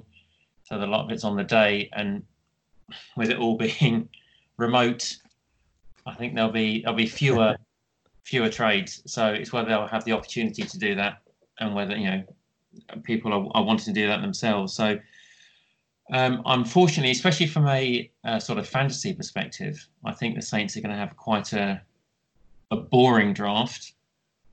Um, mm. I don't think there's going to be anyone coming in that is going to is going to be a sort of keep an eye out for an, on a fantasy basis, um, because even if they go wide receivers. So we've still they've still got Michael Thomas. They've got they've got Sanders, um, Alvin Kamara, uh, running back. Obviously, that's not hundred percent that he's there. But obviously, you know, there's, there's that slight drag. But then, so they might get someone in there you can surprise and have sudden value there. But you know, I think unless the demands are crazy, they're going to keep him. And obviously, he'll just be the number one running back. And I don't think there's a lot of um, sort of value fancy wise for getting. Yeah, him, him, him, and Latavius Murray have a great one-two punch, and yeah, last last few seasons they've both been fantasy relevant. So. Yeah, so um, I, I, don't see that changing. See that changing. Yeah, maybe on the wide receivers, you might get. Say it depends where they pay out, but I think unfortunately, fancy wise, I think it's a linebacker. Let's talk of Kenneth Murray being the pick, possibly. Um, but I, th- I, think that's when it comes down to if there's a if there's a decent enough wide receiver they'll take. Otherwise, it's going to be um, a linebacker there, and I think it'll be fairly uninteresting in terms, especially in fancy terms, um, going down. I think they're going to pick up a quarterback at some stage, but mm. not early on. They'll just want one in there because um, they probably are losing Drew Brees. You just want that depth anyway, and you never know. Get them in the training camp get them working. You never know what might happen, and you just want that coverage. And obviously, they can generally help out elsewhere. Um, you know, special teams is possibly somewhere where there's gaps to fill for the Saints. And again, that's not the most exciting when it comes to a top, top of the draft, unfortunately. Um, so they'll probably fill out a few places there. Um, but yeah, I, it's, it's difficult to get excited from a Saints perspective on what's going to happen, it's, and it's all going to happen right at the start. It's that I think it's that it's that first round pick is going to be yeah. that it. There's just not enough going on. But as you say, it'll be exciting to watch on the night just to see if they they do any any trades. It's interesting you mentioned QB because one name I've heard mentioned um, going to the Saints potentially with that first is actually Jordan Love so if if something like that happens, I mean, Jordan Love's very raw at the moment, but um, with it with a year under his belt, there there are scout reports coming out that he you know he could need a season to learn, but then there's raw arm talent there that could develop into something. So it's an interesting one to watch. I'd be surprised if they use the first to get Jordan Love and QB, considering they don't then have a second round pick. But yeah. uh, as you say, the Saints are capable of surprising more than more than anyone almost. Of course, yeah, it's a definite, um, obviously possibility in the sense you never quite know. Um, as you say, it's you just feel this is a bit of a go for broke year a little bit, and that smacks a little bit of maybe too much. I mean, not not that I don't, not there isn't any forward thinking, but I think the the, the decision and the choice is going to be let's go this year because as you as you said earlier, and as, as Sheik said, they've actually got a decent team as is with the with the free agency. So there's there's nothing majorly disruptive to the team that was challenging last season. I think they'll be quite disappointed. And I was when we went out uh, to the Vikings, it was you know having got where we are, it, it was you thought that was a definite assault, and I felt a Super Bowl was there, and then to sort of go out quite so early was a bit disappointing. I think they'll still be smarting from that, but then feeling that they can take that and, and, and, go on with the team they've got. So maybe they don't need those um, changes. But as you say, it's a definite possibility. There's been good things said of Love, and I think, as you say, you've got to keep your eye out. Um, unfortunately, yeah. I, I suspect there might be there's a danger. Unfortunately, it might not go off at the top. The Saints might actually trade down in the lower rounds just to get a couple more picks um, for you know sort of as I say just to maybe pick those gaps in or people out in special teams. that's it really. I, I, could, yeah, this is the thing. They could they could go either way, but you know it's not often you get to a team that's thirteen and three, and even then look fairly dominant across the season. They don't tend to have a lot of needs. I think San Francisco will be one to watch because they've now got two firsts and one of those is the pick 13 which is fairly early. So people are looking at them as is but you know with the two firsts and then the other draft capital there could be a team that improves enough that they could take the number one down again. Uh, and then paul as our sort of resident qb whisperer or qb admirer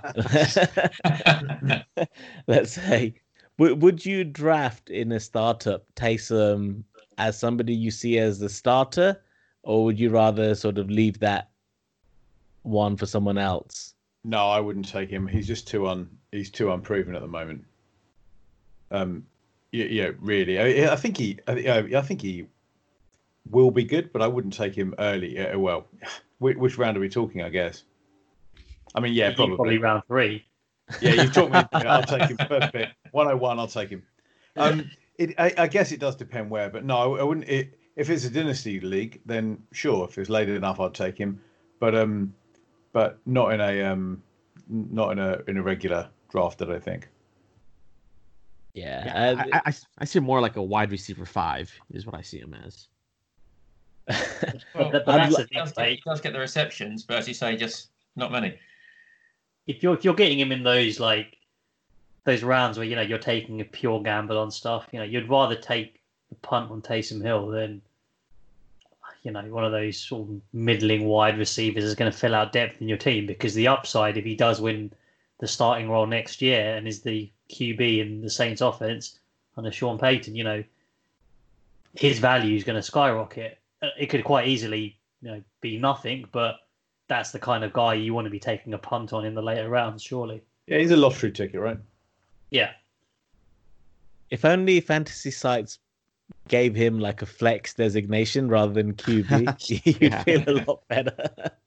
so just put him in any spot, even tight end. I think if if if if a site does that, a I'm probably looking to play on that site, and b I'm looking to draft Taysom. But agreed. Until then, you wouldn't want him as your third QB. You know, for example, in the super flex, you'd be worried if that was the case. Yeah, I Uh, don't think he'll have the production. Yeah, I not Even I would. to justify. Yeah, and if Paul says that, then it got to It pay must even be more true. attention. Excellent. Well, Jeffries, just want to say thanks for joining and giving right. Well, your thanks for having me on. Uh, insights on the it's been good. Saints. Uh, yeah, so looking Keep forward to good seeing. podcast.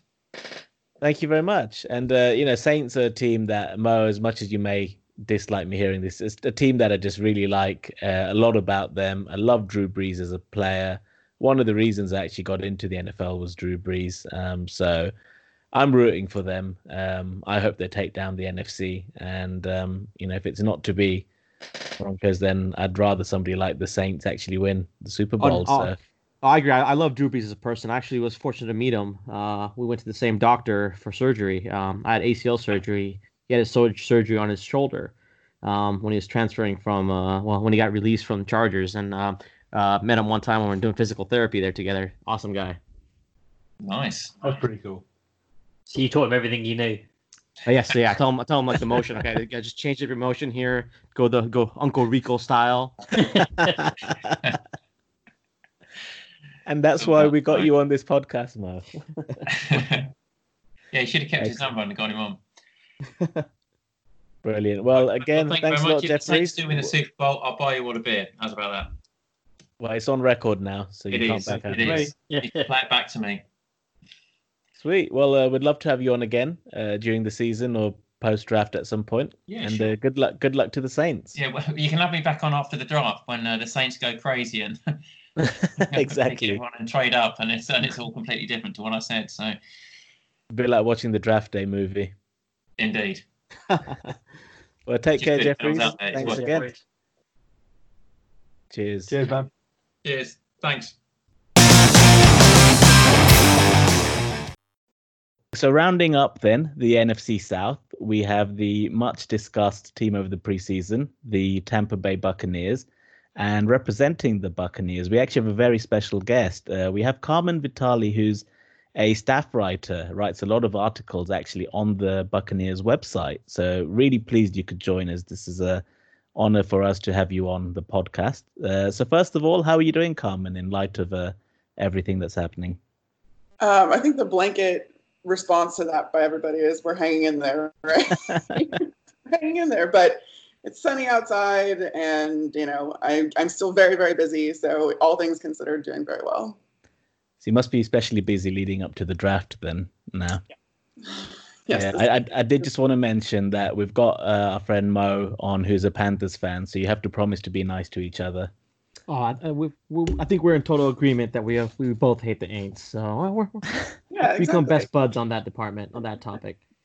Poor Saints. Everyone hates the Saints for some reason. I'm not going to feel so bad for them. They've won the division like you know seven of the last ten years or something like that. So yeah, absolutely. So, um, would you like to tell uh, listeners, you know, what what it is that you do uh, for the Buccaneers, how that came about, um, what your sort of responsibilities are, etc. yeah, um, I actually have wanted to be a sports writer since I was about nine years old, and that's when I realized that um, there were things you could do for a team other than player coach. Uh, not to say now, I mean, as a, as a girl, now I, I could have gone after that coaching track had I known. um, but what I really get to do and what I really enjoy is uh, I get to basically bring the team to the fans and I get to provide kind of, you know, a way for them to see inside the organization in a lot of ways um, and provide just another perspective and, and some analysis. Um, I have a lot, my, my bosses and everybody are really great where I have pretty much autonomy over what I write. Um, so whatever I want to write about, I can write about. And they give me the resources to do so. So a lot of it is building relationships with the players and the coaches, um, you know, and then kind of translating what I can to fans and hearing what fans have to say about the team and, and what they uh, what they want to hear, what they want to see, stuff like that. So my background is journalism. I went to school for it. Um, and then I went and did grad school and found myself down in Tampa. so it, I, I'm originally from Chicago, which is about a thousand miles away. Because I realized this, this is a international podcast, which is really cool for me. I want to I want to say that it's really cool for me to be on something like this. Um, but Chicago and Tampa are not at all close to each other. They're not at all the same type of you know climate, and they're they're very different. And uh, I'd be lying if I said Tampa was on my radar before this. But you go where the jobs are, and uh, there there were worse places I could have ended up. So I was going to say, and we actually met you at the London game through um, your colleague and our friend Jill, who was one of the students actually originally on that uh, Quiet Sundays documentary. So um, I know that's been mentioned on a couple of our episodes. So Jill was part of the Penn State group of students, and we met you in our pirate outfits um, at the Tottenham Stadium in um, in London, and that was a great experience, and uh, being able to keep in touch since. And one thing uh, I thought was amazing was when I was on the Buccaneers website on the news section. You've actually got your own uh, subpage there, Carmen's Corner, so people can find all your work on on the news section of the Buccaneers website, which I think is awesome. yeah it's they they gave me a column um, called Carmen Catches Up, and it's just kind of one of those things where I'm recapping stuff that we've done on the site or some stuff that from outside, you know, that ha- doesn't really warrant a full article itself. Uh, so I have that, and then my other articles and analysis pieces are kind of mixed in everywhere with Scott Smith, who is our senior writer. So him and I go back and forth um, and split up all the things there are to write about. And and as, as of late, that's been a lot. So very nice to have a two-person team to do this with. Yeah, I'm sorry I butchered the name. It's actually Carmen Catches Up, not Carmen's Corner. Yeah. But uh, maybe maybe there's a rebranding opportunity there one day. Well, our, our team reporter, she's the one that's on camera, uh, she has Casey's corner. So we both have. Oh, okay. So we have to differentiate it. So she has Casey's corner. I have Carmen catches up. I know people get us confused also a lot. People will tell me like, "Oh, I saw you on camera," and I'm like, "No, that wasn't me." But that's okay.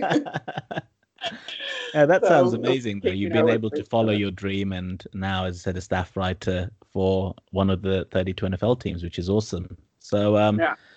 I think it's no secret now that the the biggest news in all of free agency was, of course, and I can see you on camera. You can't even contain your excitement, and I've not even said the name yet. But of course, you brought in Tom Brady as the starting quarterback to replace the outgoing Jameis Winston. So just before we talk about Tom Brady, you were telling us some great things about Jameis Winston as a person. Would you like to just let the listeners know about how Jameis was to work with as a as a player in your capacity?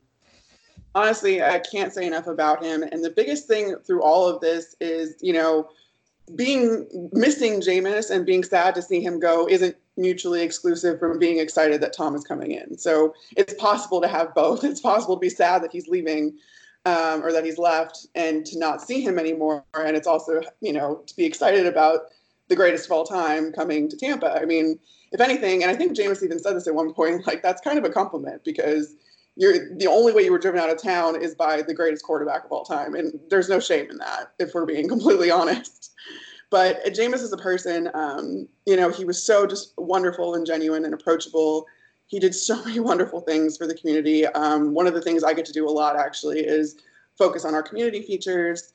Um, and so I get to go out into the community and with these guys when they're doing all these wonderful things. And Jameis had his foundation that he founded here in Tampa, and he focused a lot on education um, for underprivileged kids, underserved ki- kids in like kind of rougher areas, um, and would build these dream rooms, which they which were basically STEM rooms to get kids involved in STEM early. Um, so he had a very good singular focus for everything. He was always the first one to, you know, want to help out. We honestly like had trouble keeping track of all the things he did because he wouldn't even tell us. He would just go out and do something. Wow. Um, and he, it was, he was just incredible and just very genuine. Um, I told you guys the story before we got on though, that, you know, I brought my uncle, who's a pilot. Um, he was on a layover here in Tampa. And so I just brought him to the facility real quick. I was taking him around and Jameis stopped us and he asked about my uncle. He asked, and they had a full-on conversation. He was asking about, you know, what it's like to fly planes and all this. Like they were just going back and forth, and that's how Jameis was with everyone he met. And you know, this he was on his way out. He had just he had been at the, in the building since five in the morning, which is when he got there every day. Wow. Um, no matter what day it was, he was always like the first in the building. No one is ever going to work outwork Jameis Winston, and I will take that. I will put that up against anything because he was always the first one in the building. Um, and just again, a wonderful person. So I'm gonna miss him a lot. Um, and I think, Yeah. and I wish him all the best. And I know that he'll get picked up somewhere, but we'll see. We'll see where. yeah, it's always nice to hear these stories because you this quite often, you know, as fantasy players with which this podcast is, you only think about fantasy implications and stuff, but you know, he's clearly talented, but it's always nice to hear that there's a good human being behind it as well. So no, thanks for sharing.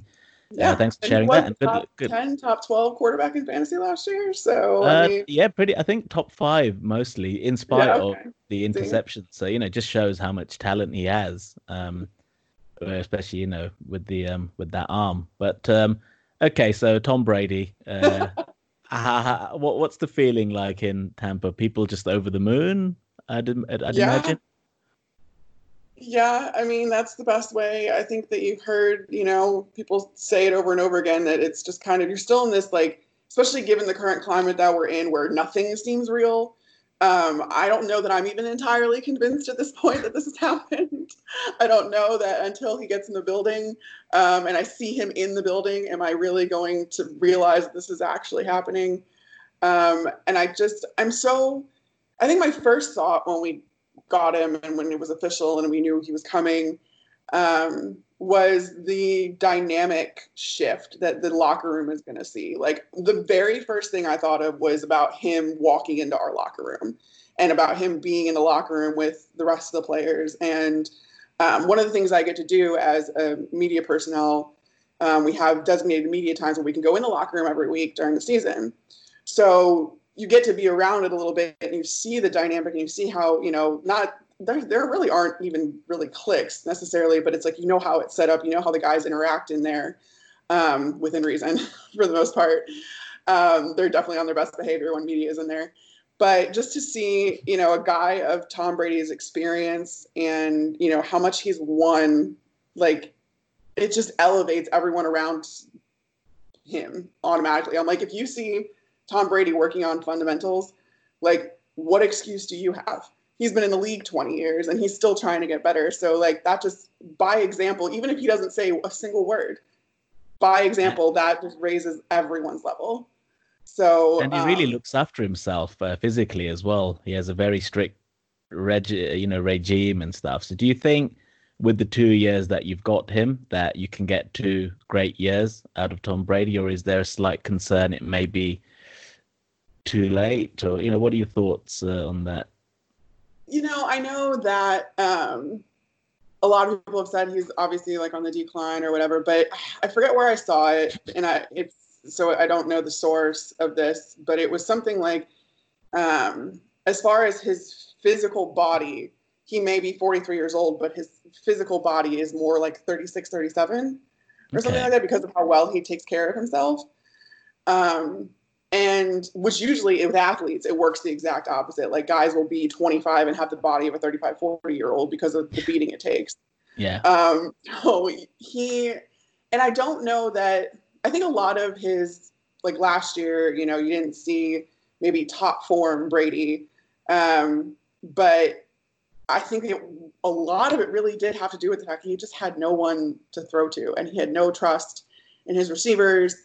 Um, you know, it was blatantly apparent that Julian Edelman was the only one that he was targeting a lot of the time. And a lot of the time, Julian Edelman was doubled because of it. So, you know, when you can take that away and then he doesn't have the trust around him, um, you're going to see a decline in kind of anybody. And then coming here, I mean, anybody can throw to Chris Godwin and Mike Evans, if we're going to be honest. So, um, as long as the line protects him, um, I, I don't see, I think we can get two really great years out of him. And the reason I've got such a big grin on my face is I own Chris Godwin in a dynasty league. So um, I, I was I was just thinking, cha-ching. You know, not only was he great last season, but if Brady loves the slot receiver that much, but uh, no, and it's funny you say that because um, we were speaking. I was speaking to a lot of friends around the time when the Patriots lost to the Titans, and I was saying I've been watching the Patriots more than I normally do because they were going look like you know struggling more than you're used to seeing them, and I would quite often see Brady hit the ball on the money, but the receiver not Drop it. be where they needed to be or drop it, and a lot of inexperience. And the receivers he was working with, you know, N'Keal Harry was a first rounder, but rookie receivers do take time to develop. Mhm. Phillip Dorsett was arguably sort of the number one, and this is no disrespect to Dorsett, but he's not one of those elite receivers in the league, or you know, so far hasn't been. Uh, and then, as you say, you know, Julian Edelman was heavily trusted and relied upon because there literally was nobody else outside of him, and then maybe James White on those screens, um, screen passes or end around kind of thing. So I, I- I certainly, from what I saw, I think you can, you're going to get a couple of really good years out of him. Um, but uh, it's always hard to tell. As a Broncos fan, as I am, I saw a really sharp decline in Peyton Manning in that last year. Still surprises me that one Super Bowl 50, uh, but that was all on the defense, you know. So um, we'll see. And then a couple of other big moves I think that get forgotten about with signing Brady was keeping Suh and Jason Pierre-Paul because whether people realize or not, Bucs run defense was amongst the best in the entire NFL last season. I think you were top three, top four. So I think in terms of Uh, keeping them, actually, number one. well, you're number one. Wow. Well, there you go. Yeah, apologies. Um, I I always knew you were up there. Didn't realize number one. So Yeah. I think that was quite quite key. So looking ahead to the draft, and I, I have read your mock draft um, on on the Bucs website. Uh, it's quite clear uh, from your mock draft and others that it seems like tackle is the need to protect Brady and give him a bit more time. Are you convinced that's what's going to happen? And how do you think this plays out? Because you are pick 14 at the moment, and I won't spoil what's on your mock 6.0, but you can uh, outline that if you wish now. Um, yeah, I mean, the only reason I don't think that that's set in stone is because I just don't know how the the chips are going to fall come draft night.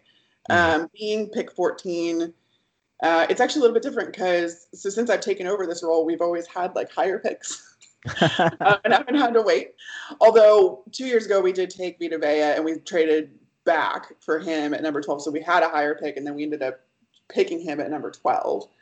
Um, but yeah, I I don't know that I trust that all any of the top four, um, which is what you know their kind of consensus is this year. Is there's four major offensive tackle prospects, and they could very feasibly go before we have a chance at them Hmm. at 14. So most people are picking Andrew Thomas for us. Um, and not that I think that those four are necessarily interchangeable, but I do think that they have kind of different strengths, different floors, different ceilings. Um, Mekhi Becton, for instance, I think he probably has the highest ceiling, but he, you know, he's from Louisville and he has, you know, he's massive, so he's got the size, but he's maybe a little bit more raw. Whereas a guy like Andrew Thomas, who comes from the SEC in Georgia, you know, he's used to going against the top tier talent, as is, as is Jedrick Wills um, in the SEC from Alabama. So those guys are probably a little bit more polished, um, but I don't think that their ceiling is necessarily as high. Um, Tristan Wirfs, he's a tackle, but I don't know that he projects necessarily as a tackle in the league. But he is extremely athletic, so I think you just kind of have to feel him out. But I think he he's ideal for a team that needs either a guard or a tackle, and right now we're kind of set there. So um, we'll see. I ideally would like to go with a tackle, and I've taken a tackle in every single one of our mock drafts uh, because somebody has fallen. Um, whether that was Scott and I's bias, maybe a little bit, because we knew that we wanted one. So, you know, uh, like the picks before, we were having people not take, you know, tackles where maybe they could have or should have. Um, I don't know if that played into it at all. Uh, if that doesn't happen, I'm not sure. I think that I, I said this on um, a couple weeks ago, and I still think it rings true that if all of those four are gone, I think you pivot completely, and I think you go to defense. Uh, or I, that's what I would do. Uh, I think I would go Javon Kinlaw or Derrick Brown, the interior defensive lineman. Um, I know that we, you know, signed Suh, re-signed Suh in free agency. You have to him to pair with Vita, um, but Suh is, you know, 32, 33. Mm. Um, and he's only on a one-year deal. So, and especially with the defense that we have, um, that three-four scheme, it requires a rotation and it requires guys to go, come in and out. So, you know, like you mentioned, we had the number one run defense. Well, they they have run packages. So, you know, you have certain guys that are going to be up there, the bigger guys, you know, stuff the run on the interior. But, you know, if you're in your nickel and you want, you know, guys that are a little bit more athletic and want to, you know, rush the passer more, that's a whole different, you know, set of skills. So if you can have another guy like Javon Kinlaw, who is extremely athletic and strong, um, to come in there and rotate with Vita and Suh and Will Gholston, um, I think that that can only be to your benefit. Um, and you could get tremendous value for a guy like that at 14. So that would be my plan A and plan B.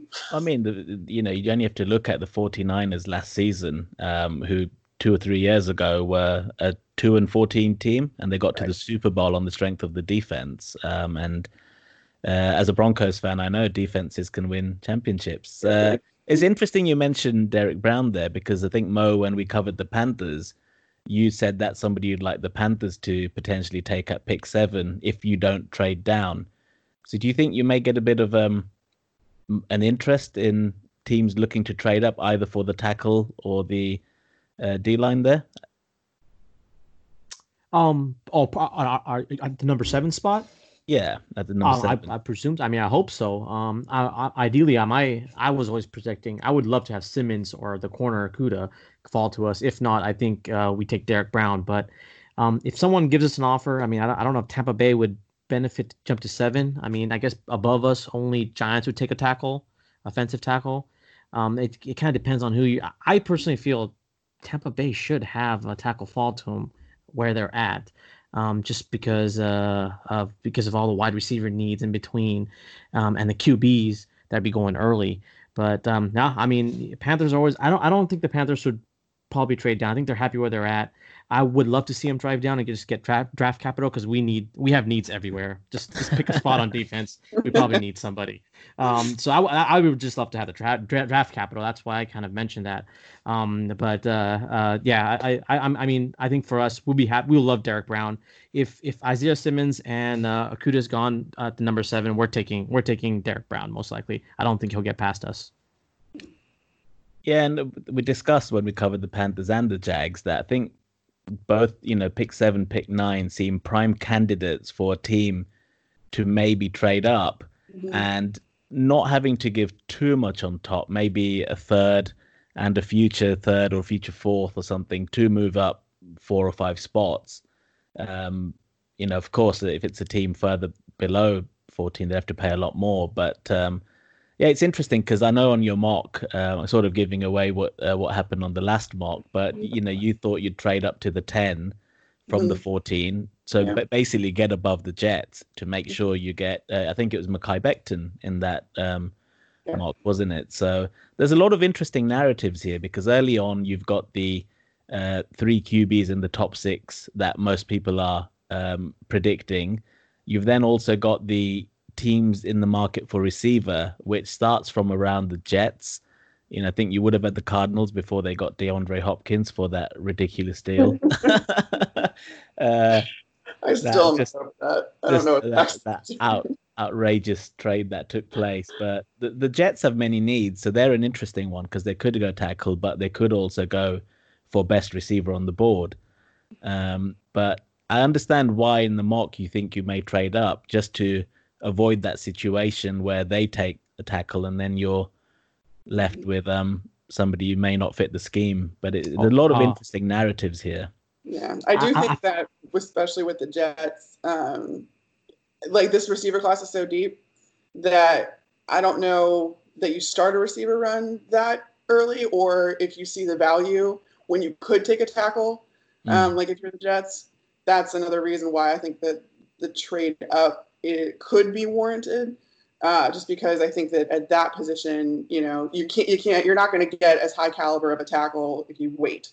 So you go Mm. for the tackle then, whereas you know you can still end up with a primary receiver in the second, third rounds of this draft, given how deep the receiver class is, in my opinion.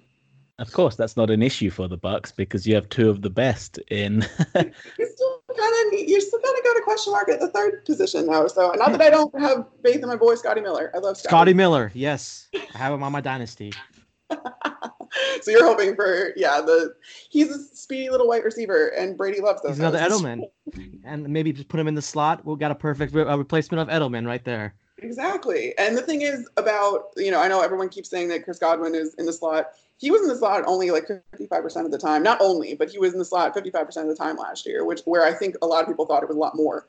Um, and that he was like exclusively in the slot. Uh, the great thing about Chris is you can use him wherever. So he, if he's not in the slot, he can be on the outside. Um, and Scotty can even be on the outside because he just beats everyone. He's so fast. so who knows? We'll see. yeah, he had a good he had a good season last year. You know, sort of uh, hidden Injuries under yeah. the um, stats that Godwin and Evans put up. But Well, uh, once it went down with injury, he, he shined. So so one player I'm going to talk about, uh, who I know you wrote an article on, uh, was you know a college uh, winning running back in Clyde Edwards-Hilaire. Um, very exciting player, uh, very good season with us at LSU. Uh, but biggest thing is that he provides pass catching chops as well. Do you think that completes your backfield if you could draft somebody like an Edwards-Hilaire uh, to to partner with Ronald Jones? Uh, yeah, and I think that that's more or less the thinking of what both Bruce and Jason Licht, our general manager and our head coach, um, have even come out and said. They said that they're really focusing on the pass catching backs at this point, um, not necessarily for in the thinking that they can be an every down back, but that they can at least complement what we already have. Uh, you know, in the same breath, they said that they have a ton of faith in Ronald Jones, and that doesn't mean that it does. It just doesn't exclude them from looking um, for another more pass catching back. And to be fair, I mean, Rojo has come a long way in his pass catching skills. I think his uh, last year at USC, he caught 16 passes all year. Like that's just not something he was asked to do. And a lot of college running backs aren't, unless you're in a purely pro system. Um, places like LSU are, you know, they run a very pro style offense. So you're going to get these pass catching backs coming out of there because and get you know get them used to that. But even Jonathan Taylor at Wisconsin, um, he was another one where his senior year, you know, he really started to focus on that, and he wants to be that whole complete back. But I don't think that you necessarily need a complete back. I think you definitely do focus on one that can catch passes in a way to round out the running back room and make it kind of a running back by committee type deal for the Bucs. So, so you you you think uh, Ronald Jones could have a uh, another I wouldn't say breakout, but uh, an even more consistent role, and you think he is still the guy then for that team? Yeah, I do. Um, I mean, he put up almost a thousand total yards last year, um, which was leaps and bounds better than obviously his first season, which I think is a forgettable one, and he'll he'll tell you that. Um, so you know he is extremely explosive, and you know if he breaks that first tackle, he's gone. Um, he's very quick, and he he can you know run between the tackles, and he's very very good at that. Um, I think that his pass blocking obviously still needs to come along a little bit further, um, and Bruce has said so. Um, you know, right now Dare Ogunbowale is the one that's kind of the best at that, so that's why he's the third down back. That's why he was the one that was asked to catch a lot of passes, but you know, he's got good hands. Dare does, but uh, that's again not something that he was entirely used to. So I think you were asking these guys to kind of do things that they weren't used to and, and you know trying to let them get acclimated to that whereas if you bring in a guy that's purely the pass catching back you can let these guys focus on what they're good at um, and i think that that would be do you think uh, do you think uh, Edwards is somebody you may need to trade up for um, if if he's the guy in mind or are there other competent backs who you think you could get in the middle of the second or or even wait till the third that could still fit the system and fit the need I don't think that you're going to get. I think that D'Andre Swift and like Jonathan Taylor will definitely be the first two running backs off the board, and if that's the case, I do think that they won't go till later in the first round, the, the first one. So I think that you're actually pretty safe with Edwards-Hilaire um, at the position you're at in the second round, um, or you know moving up just a couple of spots. That's not going to cost very much. Um, I would be okay with that, especially given that we had a compensatory fourth round pick as it is. We have two fourth round picks, so you throw one of those in there, you move up a few spots, and then you grab him. Um, or you know, I think there's probably three or four running backs there, including Swift, Taylor. There's Clyde Edwards-Hilaire and J.K. Dobbins even um, that you could get, but I don't think that you want to wait much past the second round. I don't. I don't know about the third round. I know there's Cam Akers from Florida State, and given that he's a homegrown guy, a lot of people love him. Uh, he looked great at the combine. I'll give him that. I haven't watched a ton of tape on him, um, yeah. but you know, I think that Clyde Edwards-Hilaire is definitely a very attainable prospect for where we're currently positioned. It's interesting because we've had a, a, a, couple of fans of other teams saying that they'd like him. So there's obviously a lot to like about what you see on tape, especially He's climbing up draft boards right now, he at is, least indeed. media draft boards wise. And then uh, I think there's a lot of players uh, like us who play Dynasty where you draft a player and have them forever. So is OJ Howard finally going to get targeted? What's going on there with OJ Howard? I know everyone wants, you know, and honestly, he's got all of the physical capabilities. Man is a physical freak. Um, you see him in person, and he's like, you're just like, how do you exist? Because you're just like, he's so fast, and he's he's still got all that agility, and he's huge. Um, so I know everyone wants us to be there, and I want it to be this year for him too. Um, so we'll see. I know there's been some other rumors circulating about, you know, if he's going to actually be on our team for next year. And I guess, yeah. you know, that could be smoke screens, that could be what have you. Um, you do have a reliable red zone target in Cam Brate right now. Um, but I do know that obviously Brady likes to use his tight ends, and OJ Howard seems like a pretty Gronk like player. so it seems like the match would be there. Um, and again, OJ is a great guy, so I don't want him to go anywhere. It's good to know. Um, I do own him in a couple of places, so I, I keep hoping it's the breakout year. Keep hoping it's that breakout year. uh, so uh, can't let you go without giving us a few potential sleeper players who might have a breakout season, you think, on the existing uh, crop? Do you think there's anyone who could, you know, we may not have heard of, who may have some relevance this year? Um, the first person that comes to mind is Dakota Dixon because we got him as an undrafted free agent last year, and then he had an amazing camp. Uh, Bruce even came out and said, you know, he was going to be our starting safety, strong safety uh, and then went down with a shoulder injury, a shoulder injury that had been lingering um, for that matter. So he got it fixed. He sacrificed the season as a result, but um, you know, being out, one of the things also that I get to do is I get to go to practice every day and um, seeing these guys, seeing Dakota, he was over Todd Bowles' shoulder, who was our defensive coordinator. He was over Todd Bowles' shoulder all day, every day uh, learning the ins and outs of this defense. So he knows it like the back of his hand, and now he's fully cleared and um, can put that, you know, to to work and translate that to the field, all of his knowledge. So I don't know that I know for fantasy purposes, defense, the defensive safety is not you know super sexy. Well, um, it's interesting you say that because um, all three of, in fact, Tiggs has joined us as well. But we're we're starting a new league where you draft individual defensive players, uh, so that's good knowledge. It's just unfortunately knowledge that you've also shared with two of my competitors in the same league. So, um... well, you asked, you asked among friends. So... I did. um, okay. But, well, the safety position is going to be an interesting one for us, just because um, also we're going to see if Justin Evans can come back. He's been battling injury too. Um, so that safety rotation could look very different this season. Um, and you know, I'm really looking forward to seeing also what Devin and uh, Lavonte can do in their second year together.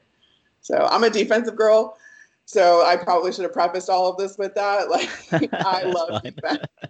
I grew up in Chicago. We didn't really have much of an offense to talk about, so it was always defense. And I was the biggest Lance Briggs, Brian Urlacher fan ever. Um, I love both of them. Still love both of them, and always thought that if I played, I would have been a middle linebacker. So awesome. Very good. So um, let's hear it then. With with bringing on Brady, you think you're uh, making the playoffs or better? I am good. I am just going to add our friend who represented the Falcons couldn't uh, help but have a dig and say he doesn't think the Bucs are making the playoffs. So would you like to set him right here? uh, that's really funny coming from a Falcon. I mean, we were what? What did you guys finish with last year? Uh, so our kicker missed three field goals against you guys in the last game, and that's why we lost.